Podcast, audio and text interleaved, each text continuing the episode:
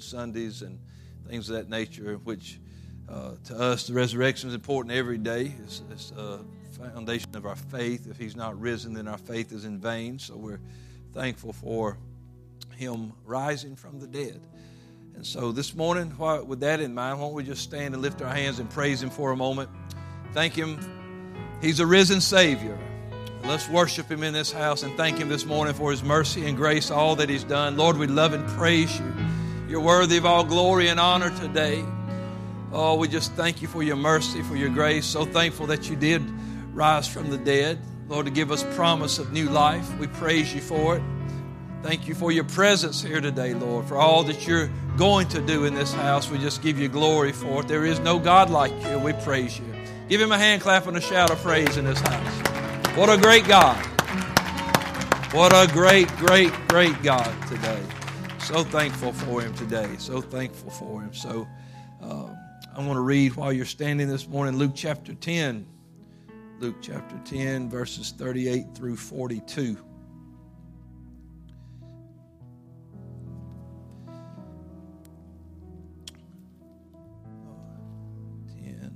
10. Verse 38 says, Now it came to pass as they went that he entered into a certain village. That's talking about Jesus. Says, And a certain woman named Martha received him into her house.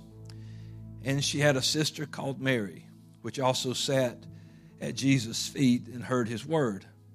But Martha was cumbered about, much serving, and came to him and said, Lord, dost thou not care that my sister hath left me to serve alone? Bid her, therefore, that she would help me. And Jesus answered and said unto her, Martha, Martha, thou art careful and troubled about many things, but one thing is needful. And Mary hath chosen that good part which shall not be taken away from her. Praise God. Let's pray for our lesson. Lord, we love and thank you for your word. Thank you, Lord, for being here with us today, that your presence is in this house. Let us pay close attention to what you would say today, that we could be better, Lord, be more like you and be ready to meet you when you come. We ask it in Jesus' name. And everyone said, Amen. Give the Lord a hand clap of praise before you're seated. I love His Word. Love the Word of the Lord. God's good. Praise God. You can be seated. So now we start. Uh, the, the main title for the lessons is Room for the Resurrection. And uh, I like to read these ideas. The big idea of what it says is that if we want to experience the resurrection, Paul said, I want to uh, know him in the power of his resurrection. So if we want to experience the resurrection and life that Jesus brings, then we must make a prominent place for him in our lives. Today, we're talking about a place for Jesus.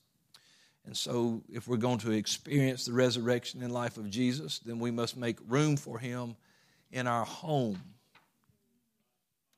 Yeah, in, in our home.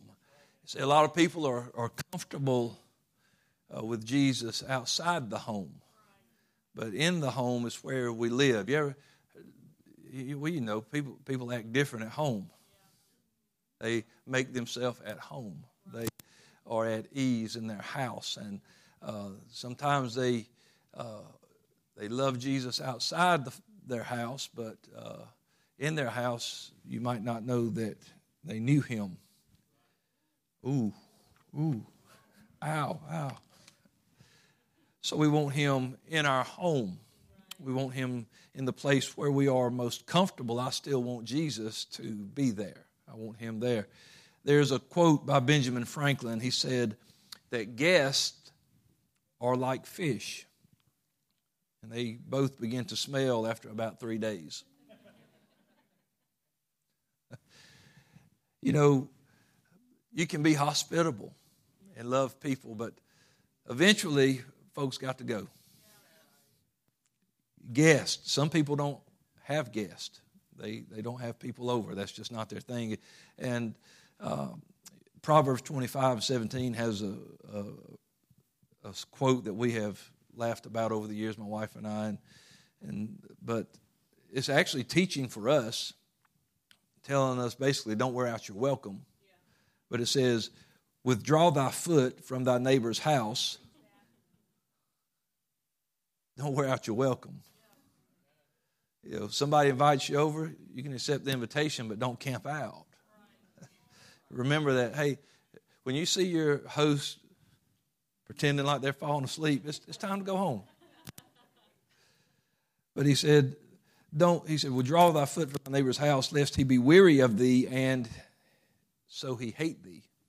Begin to, oh, I wish I'd have never asked them over. Don't make them dread seeing you coming. You know, don't wear out your welcome.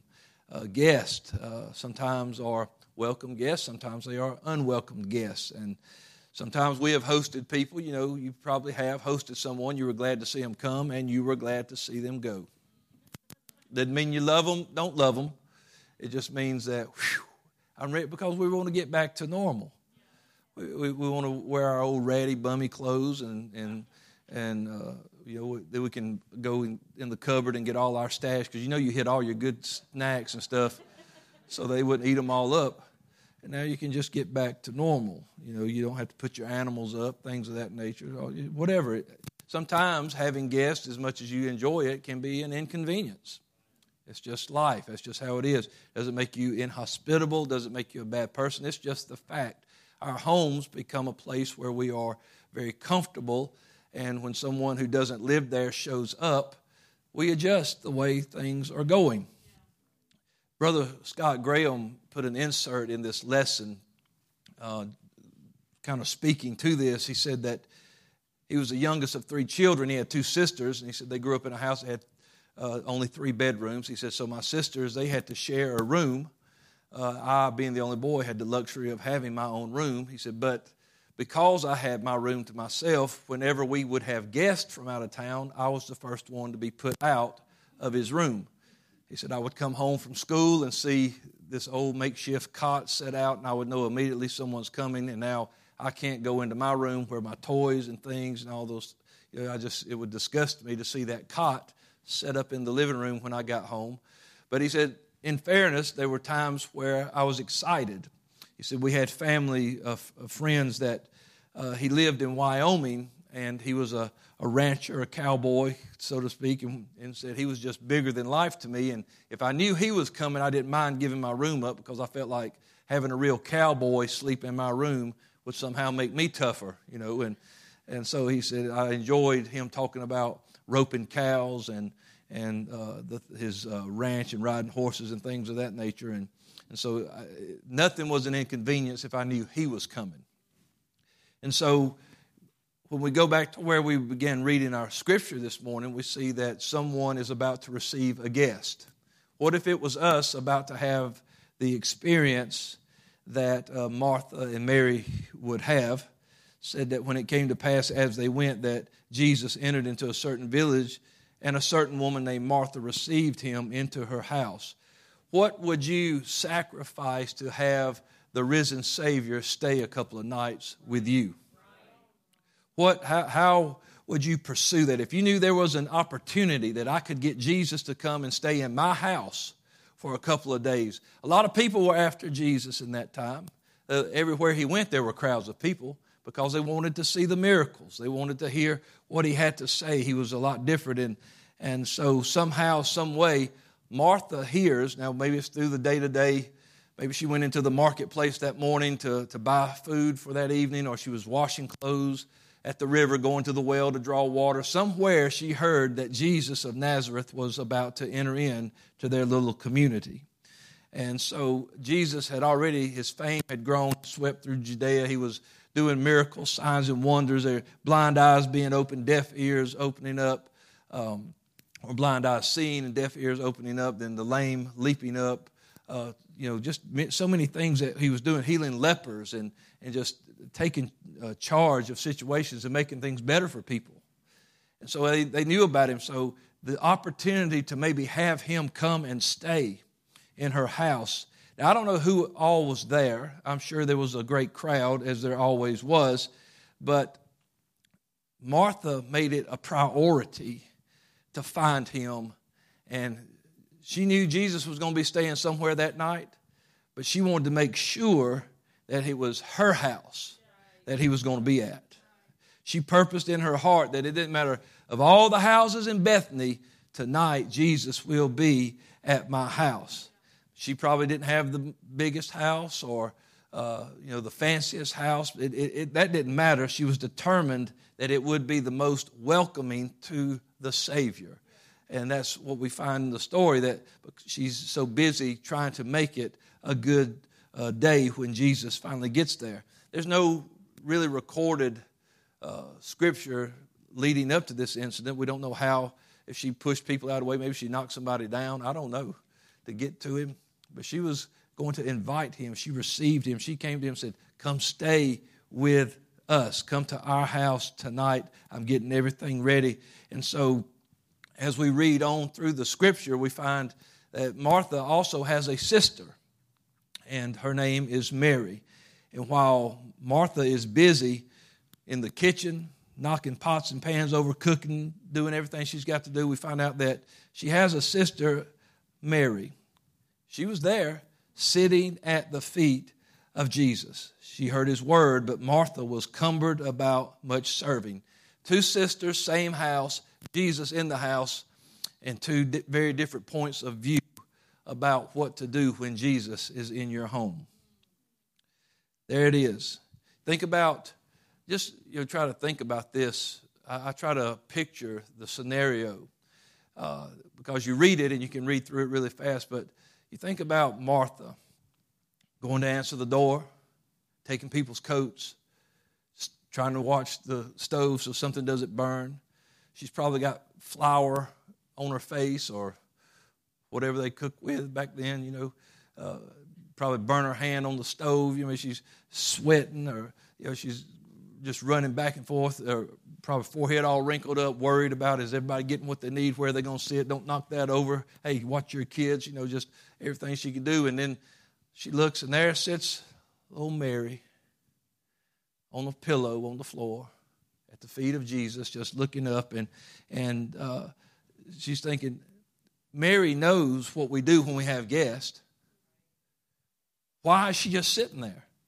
Why is she not helping me? And why is Jesus, the righter of all wrongs, not telling her, get up and help your sister?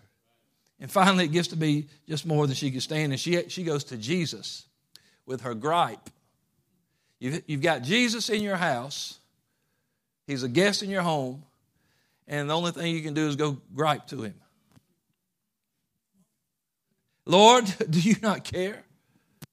Don't, uh, don't you even care? I invited you to my house. Don't you care that my sister left me to serve alone? Bid her, telling Jesus what to do. Bid her. See, when you get in your own house, you get comfortable. It's my house. Bid her to come help me.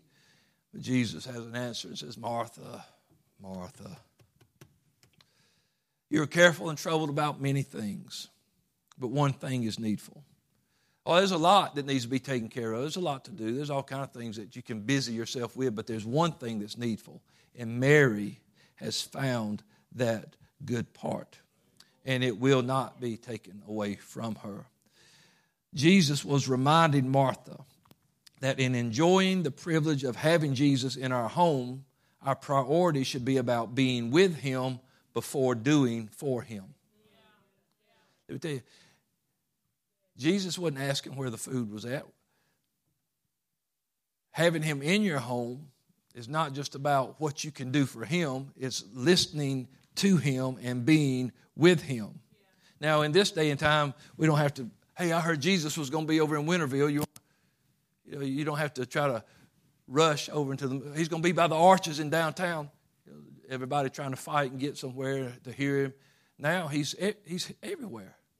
Uh, we don't have to compete for where is he going to stay. He's omnipresent. He's everywhere. He's inside of us. We, we can spend time with him here. Somebody right now spending time with him across town or across the world. And uh, we don't have to worry about trying to uh, outdo anybody to get him to come stay with me tonight. Stay with me. Come abide in my house. That's, that's how wonderful it is today that he's everywhere and he's with us. His spirit's all over. So when we welcome Jesus into our home, it's not so he may suddenly just come into our home. That's not what it's about. Uh, welcoming Jesus into our home is found in the focus and the energy that we place into ordering our world around Him and His words. When you welcome Jesus into your home, it's not just so you can feel His presence, it's so uh, that you can be focused on Him and that life that you live for Him, that you can hear from Him even in your home. When you welcome something into your home, it becomes part of your life.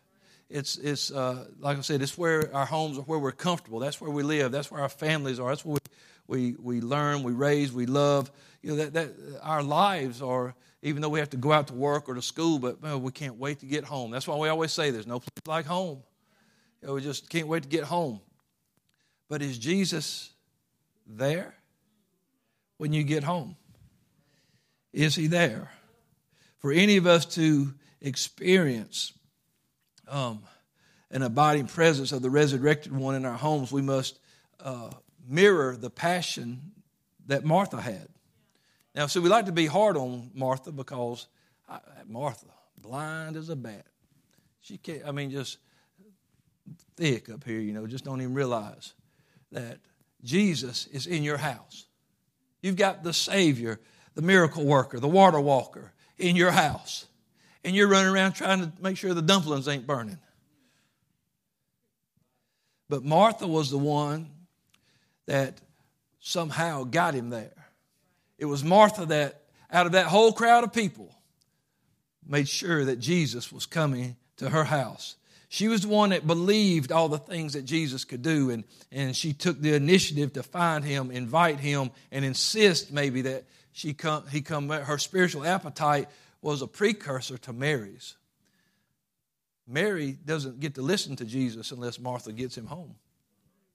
So, uh, yeah, Martha was missing the point, but her passion for having Jesus in her house was there. She just didn't know what to do once he got there.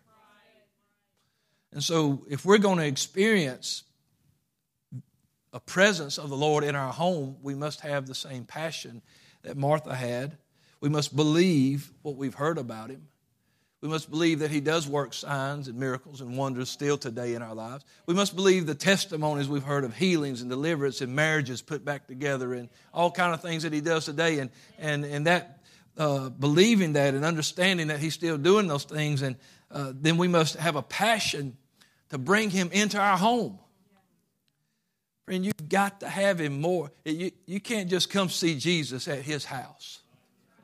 He's got to be in your house. He needs to be a welcome guest. Uh, he, he never has to withdraw his foot because I'm never going to get weary of Jesus being in my house. The only time you get weary of Jesus being in your house is when you want to do things you know he don't approve of. I don't want to get in, in, in that kind of shape. I want to make sure that my home is a place that Jesus is welcome to. Uh, this uh, passion to have him with us and abide with us will compel us to pursue him just as Martha did. If he's going to stay anywhere, it will be in our house. I'm bringing Jesus home. And so she was so determined that she cared little for what anybody else might think about it. So you, you can't be concerned about what other people think about you having Jesus in your home. Don't let other people's opinion of you being a little bit too holy, because you, you know, uh, you, uh, people you say, oh, you, you, can't do that in my house. It's my house, and we don't do that. Oh, oh, you got this little holy house. I, I serve the Lord, and the Lord's the ruler in this house. He's in my house, and so I don't agree on it outside the house. I don't agree on it in the house. You know, that's just how it is. Jesus is in my home. And she didn't care what anybody else thought about it. I don't know if she pushed through the crowd, if she crawled across the ground, or just caused a scene, maybe screamed out like Bartimaeus. I don't know what she did to get his attention, but he stayed in her house. She did whatever it was that it took. Martha was determined to have him there. But I'm glad that now we don't have a competition we're not here today saying, Lord, I'm going to shout the hardest so you'll come home with me. I'm going to preach the best so you'll come home with me. I'm going to run the aisle so you'll come home with me. It's, it's not a competition. Uh, he can be at my house and at your house and that house and that house and everybody's house. He can go to all our houses. It, it, it don't matter. He can fill every house in the land.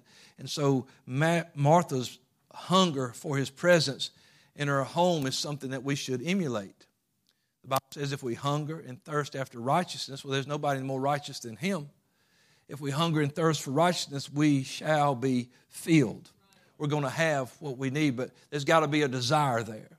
There's got to be a hunger for those kind of things. You, you've got to hunger and thirst for it. You've got to realize, I need the Savior. I must have Him, not just at the revival service, not just uh, when I'm in trouble, but I need Him in my home. I need Him so my life will be righted. I need the things, everything in my life is going to be upside down without Him. I cannot let my home, where I'm, uh, where my marriage is, where I'm raising my children, I cannot let that be the one place that Jesus is not welcome. Got to have Him. Oh, I need Jesus in my school. I need Him in my workplace. You need Him in your home. You need him in your home. You need him where your life is at. You need him. Uh, that, that's not a place uh, for you to ignore the Lord. We need to, uh, you know, there are things that we may have to forfeit if we want uh, Jesus in our home. Yeah. Uh, you know, in one place, Jesus told him, He said, I think it's in Matthew uh, 10, He said in verse 36, He said that the foes, a man's foes shall be those of his own household. Lot, everybody, just because they live in your house, may not like the fact that you got Jesus with you now. When it's not your, when you go into the home you live in, but it's not really your home, somebody else owns it. It happens a lot of time with young people. They come into the church, Lord moves on them, they get going. Man, their parents, oh my goodness, you done joined a cult or something. What's going on with you? Because uh, they feel convicted because you're like, you shouldn't be watching that. You shouldn't be listening to that. You shouldn't be drinking that. Shouldn't be smoking that. Hey, this is my house. I, live here too, and Jesus comes with me. And they'll be asking you and Jesus both to leave. Because the Bible says you'll be hated of all men for his name's sake. And sometimes our foes are those of our own household. It's the people that we're closest to, because the ones that you're closest to, they're the one that feel the conviction. Oh, you just holy. You know, it, you never had that happen. You never had a brother or a sister or a mom or dad look at you and like, so now you think you're better than all us. I know you have. Uh, we've all had that happen. Or a friend, somebody your best your best friend from school, something you used to hang out with all the time. Oh, you'll never hang out with me no more. No, because I'm not going to the club, and I'm not going uh, uh, some back alley somewhere. I'm not going to all them places you go. That's not happening no more. I don't go those places anymore. I'm not being better than you. I just, me and Jesus don't go there. You know. Oh. Well, you used to go. You didn't have Jesus. Now I do. I want him in my home. I want him in here. I want him in my life. But I want him in my home. You know, when we have guests over, it affects. Be honest. You don't walk around in the house when there's guests there with the same thing you walk around when you by yourself. Ain't no quick dashes from the, from the shower to the bedroom if guests are in the house. Uh, you putting on robes and towels and you you like an Eskimo when you come out of the bathroom. You, I'm, ain't no no quick dash. Ain't no leaving the door open. Ain't no. Uh, you know, you ain't wearing them old ratty clothes with holes, all them stuff. It, it affects. Uh, it, you know, when a guest come over, you know, you, you, get the dolls off the furniture. You know, you know, you, man, you put socks on when guests come over and stuff. You know, you don't even want people to see your feet or nothing. It, it just, it just changes everything. Won't even go to the bathroom when you got guests over. Uh, I don't want to think I actually used the bathroom. It affects how you live. The tone and climate of your home is changed by the presence of somebody when they come in. And that's the same way it is with Jesus living in our homes. Every aspect of how we live will be filtered by his attendance. If Jesus is really in your house, it will affect what channel you're on. It will affect uh, how you act, what you say. It will affect your home. It'll affect your speech. It'll affect your dress. It'll affect your conduct, your entertainment choices, your purchases. It'll affect your giving and your ministry efforts when Jesus is welcome in your home. Every part of who we are will be impacted by Him as our guest. Every part of it. Now, we know, I know, uh, we, well, my home's a sanctuary. That's where I can come home and leave work behind, leave school behind, leave. I'll, I'll come home. I want, and that's fine. Your home can be a sanctuary. It just should never be a sanctuary from Jesus. It should be a place where you can go and be safe and, and feel like I'm in my safe place. But it should feel safe because Jesus is there. Yeah. It should, it, he's the Prince of Peace. I want his abiding peace in my home. I, I want holiness uh, in my home because without holiness, no man can see the Lord. I, I want those things in my home. I don't just want that uh, on Sunday or on Wednesday or on Monday night. I want that in my home. And so, if I'm going to have an abiding presence of the Savior in my home, it will change me. If it does not change you, He ain't there. Uh, Jesus just don't mind. Uh, he, he may not strike you dead, but he does mind. He does mind when we sin. Anybody ever tells you Jesus don't care when you sin? Uh-huh. Well, yes, why did he die? Why did he suffer? You know, uh, listen, yeah, no, he may not, he's long suffering and he's merciful, and sometimes we mistake his patience for permission. But him not knocking you out is not him giving you permission or condoning uh, that act of sin. He's just trying. The, the Bible says the long suffering of the Lord leads to salvation. The only reason any of us gonna make it or be saved is because He's long suffering with us. Because we all need His mercy and grace every day. Every day we've got to have that. So.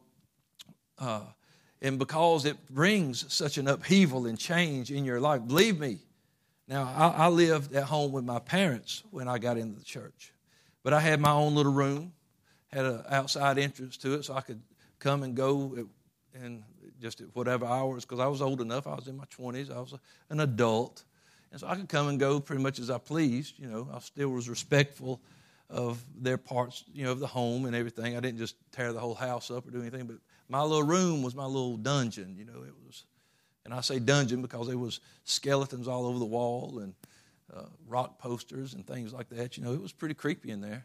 But that's I just liked that stuff back then. But it was my own little place. But I'm telling you this: when I came home from church, January the 13th, 1993, still hair still wet from being baptized, I brought Jesus back with me. And as soon as I got ready to step into, into my room and look, I flipped the light on, looked around, and I was like, this stuff had never looked like this to me before. And the Lord said, Ain't no part of a lost life can abide.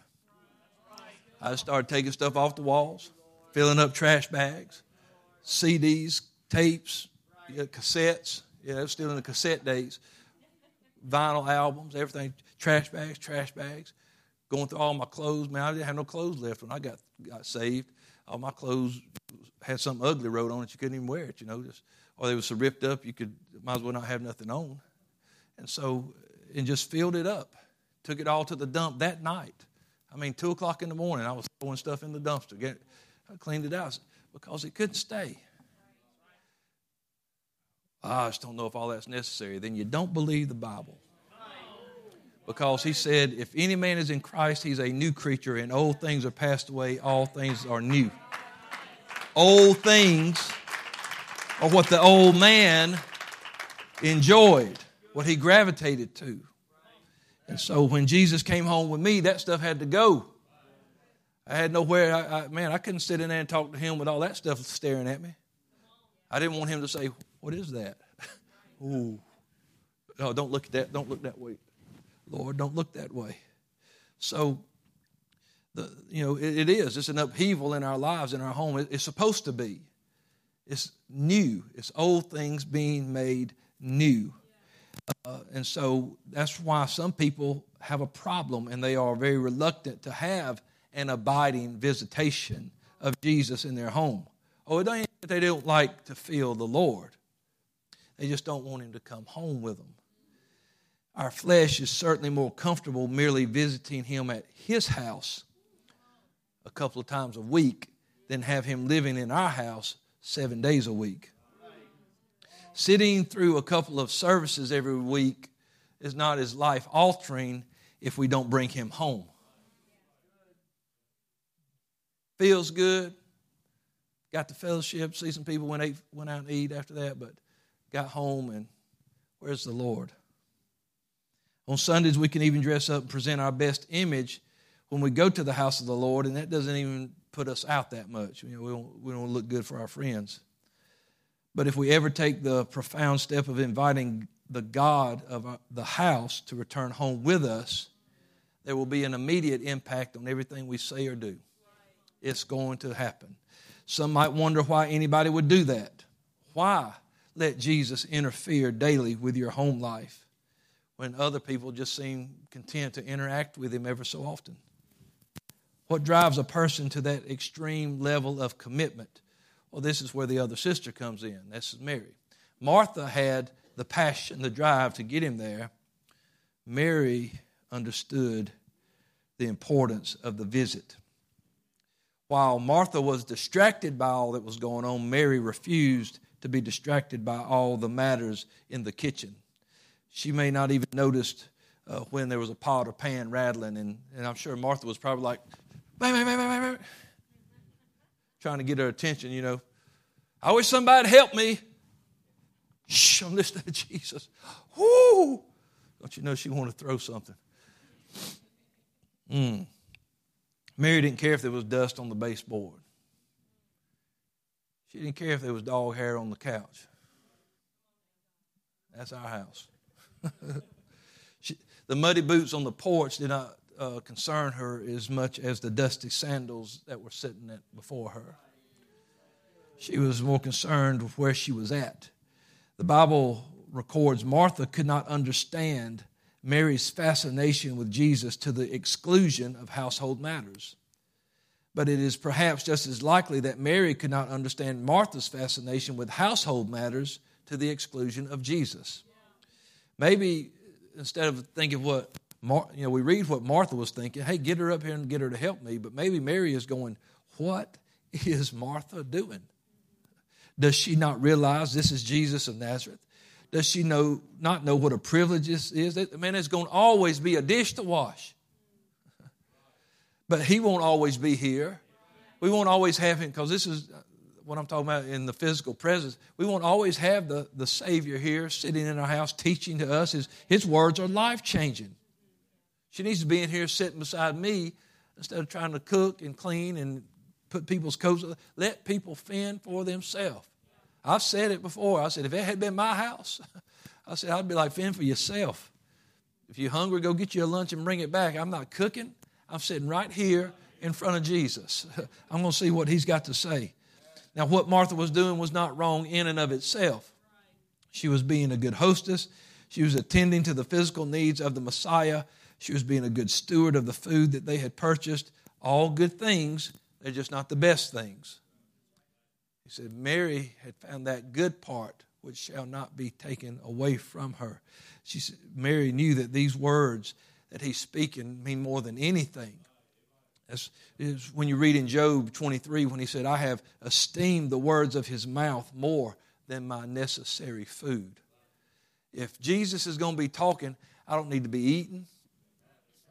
I don't need to be uh, doing sewing. I don't need to be washing dishes. I don't need to be doing nothing else. I just need to be sitting and listening to what he is saying because I want him in my home. Now, everybody, we all do this. We have experienced times when the important will crowd out what is essential. You know, we, we get busy. The busy nature of life can consume days and weeks with matters that seem very vital at the moment, but are actually rather insignificant when we look at them through the light of eternity. It seems so important now, but You know, will it be in a thousand years? In a thousand years, will, will it have mattered if you had the biggest house or the nicest yard? Nothing wrong with doing those things, but is that what's really important, or is having Him abiding there? Is that what's important? It won't be about the car we drive or how much money was in the bank.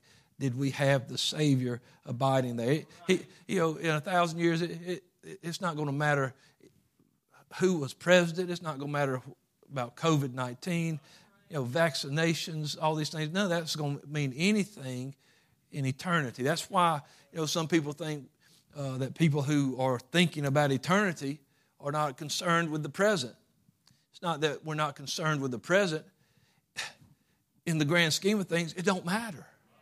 How come, how come you don't get more involved in, in all that stuff? Why? There's plenty of people doing that. We need somebody preaching the gospel. We need somebody, uh, you know, uh, helping people get ready for heaven. I, you know, not. I, I'm not trying to get nobody ready for the next four years.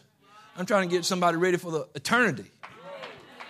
You know, if the Lord tarries, we'll be here, and we'll, and you know what? No matter how we vote, we'll have to deal with whatever comes. That's just it.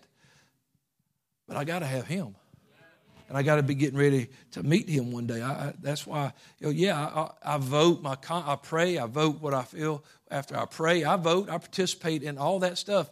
But if my candidate didn't win, I promise you, there'll never be a meme of me somewhere out in public screaming.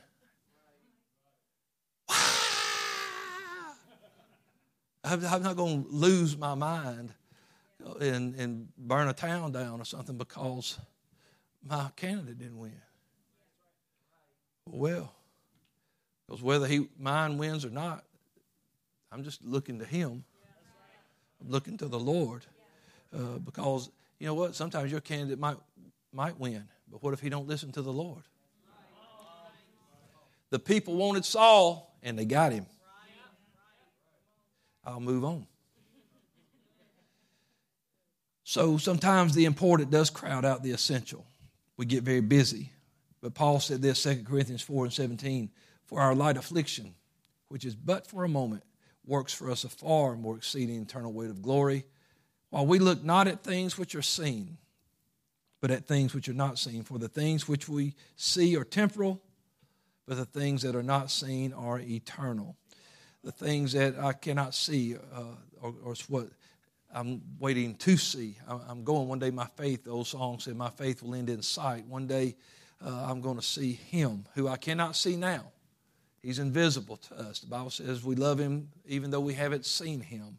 I haven't seen him. I've seen the impact of him uh, in my life. But one day I will see my Savior face to face, and that's going to be a great day.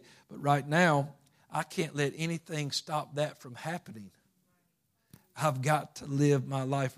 Man, you boy, you can't uh, roll the dice and take a day off and think, well, he ain't coming today. I'm just going to do what I want to do. I'll get back right on the next day. In such a time as we think not. Uh, oh, some, that's going to happen to somebody. Somebody's going to say, you know what? the way things are going right now, I'm going to take me a day off. Ooh. That's going to be a sad day for some people that said, I'm going to take a little time off from going to church. I'm going to take a little time off from uh, uh, going to the prayer room. I'm going to take a little time off from living for Him. I'm going to, uh, get out there and sow my wild oats for a while, and then I'll, I'll come on back. The, you know, the Father just welcomes us back, so I'll just I'll just come on back one day. That's a scary game to play. You don't want to be doing that. You want to stay with Him to experience the full impact of this resurrected life of, of Christ uh, in our homes. We must, we, there's two things we've got to have. We must have Martha's passion to get Him there, and then Mary's focus to attend to Him once He's there. So we need both of it. So, you know, you'll read this story different from now on when you see, oh, look at old Martha. Yeah, but Martha got him there. If it had not been for Martha's passion, Mary would have never, never been afforded the, the chance to sit at his feet in her home. So, uh, when, uh, when we get in there, it becomes abundantly clear why we would want Jesus to abide in our homes, even if it means everything else has changed. I knew my life was changed when he came in. I knew it was going to be different. I knew I could not go back to the life that I had lived. And I knew that people would not understand and that they would even not like it. But he meant more to me than their opinion. The eternal impact of such a visitation is the reason for having him there. To sit at his feet, hear his words, is now the foundation for our hope of doing so before his throne one day. To hear him say, Well done, good and faithful servant. His resurrection power was meant to be more than something we experience just at new birth and then celebrate on Easter. It's got to be every day. He intended for that power to be an ongoing reality in our daily lives, in our homes. Uh, so we need to make room for Jesus. We, we talk about that a lot of times at Christmas time. You know, there was no room for them in the inn. There was no room, and uh, but we need to make room for Him uh, this vessel. We have this treasure in earthen vessels. We need to uh, make room for Him in here. We, we've got to empty ourselves. That's what our repentance is about, is dying to the old life. You know, re- repentance is not just garnishment on Acts 2.38. Oh, baptism in the Holy Ghost, that's where it's at. You'll never get the fullness of the baptism or the Holy Ghost if you don't repent. if you don't decide, hey, I'm going to live different, uh, it's going to be different. You'll, you'll never get the full benefits of what it's like to really have uh, that new birth experience because you've got to repent. You've got to turn your life around and live differently. Don't think just because you speak in tongues that that's a seal of approval on any sin that's going on in your life. Oh, well, Pastor, my goodness. Well, I'm just telling you, I, don't want you to deceive yourself. Uh, you know, yeah, that's, that's great. God's mercy will still let the gift talk. But He's not going to ever approve of us doing wrong. So, so we need to make sure that this new life is something we live in every day. That's why Jesus said, Take up the cross daily and follow me. So uh, go secure Him, make room for Him, uh, secure His attendance, and then give your undistracted attention to everything He says because you'll find life in his words. We live by every word that proceedeth out of the mouth of God. One psalmist said, As the hart or the deer panteth after the water brook, so panteth my soul after thee, O God. There's a, a passion to have him in my life, to, to go after him and get him, and then once he's there, stay here. You know, when the man, uh, you can come on up to the uh, piano, brother. See, I said, brother. Uh, the man who had the legion of devils, when he was cleansed of that and he was in his right mind, he was clothed and in his right mind, sitting at the feet of Jesus. I don't know what conversations they had before the crowd got there and saw what was going on. But when it was time for Jesus to go, that guy was like, hey, hey, hey, I want to go with you. I, I, don't, I don't want to ever be without you again. He didn't understand that the Lord had given him something that, hey, by faith, it'll stay with you. I don't, you don't have to have my physical body here. You just keep telling people about what I did. You keep believing, keep having faith. It'll stay. And that's the way it is. Is uh, that man was able to, okay, you know, go back and do what God wanted him to do. Uh, but he was, I always thought that was interesting. He, boy, he just did not want Jesus to leave because he could remember his life before Jesus. He remembers what it was like before that boat pulled up and Jesus stepped out on his land. He remembered cutting himself with stones and living in the tombs and, and wailing and crying and people trying to chain him up to help him, and nothing seemed to work. He remembered what it was like to not have Jesus. And he said, That can't ever be my life again. Well, I tell you, if you ever sit down and think about where you used to be before Jesus and really think about that for a moment, don't get too mindful of it. Don't be don't long for it. But just think about where he brought you from. It'll scare you straight. You think about how many times you could have slipped out of here without the uh, new birth in your life. Man, you'll be like, I don't ever want to have a life without Jesus again. I, I always mention, and you know, I know everybody laughs, but I would say that was my life pre Jesus. I don't want to ever have a pre Jesus life experience again. Uh, I don't want to ever have. Uh, see, now I've tasted and seen that the Lord is good. I got no excuse. You know, I, now I, I know what He can do. It'd be, you know, it's worse for those that have known what he can do and turn from the commandment. It, it, I, I'm on dangerous ground if I try to turn away now. I know he's merciful, but I'm on dangerous ground. I know he's long suffering, but I'm on dangerous ground if I turn from him now. I, I, do not want to do that. I want him to be a guest in my home. In my home. Every year, you know, for those that do this sort of thing, a lot of people talk about a guest coming into their home. He slips down the chimney.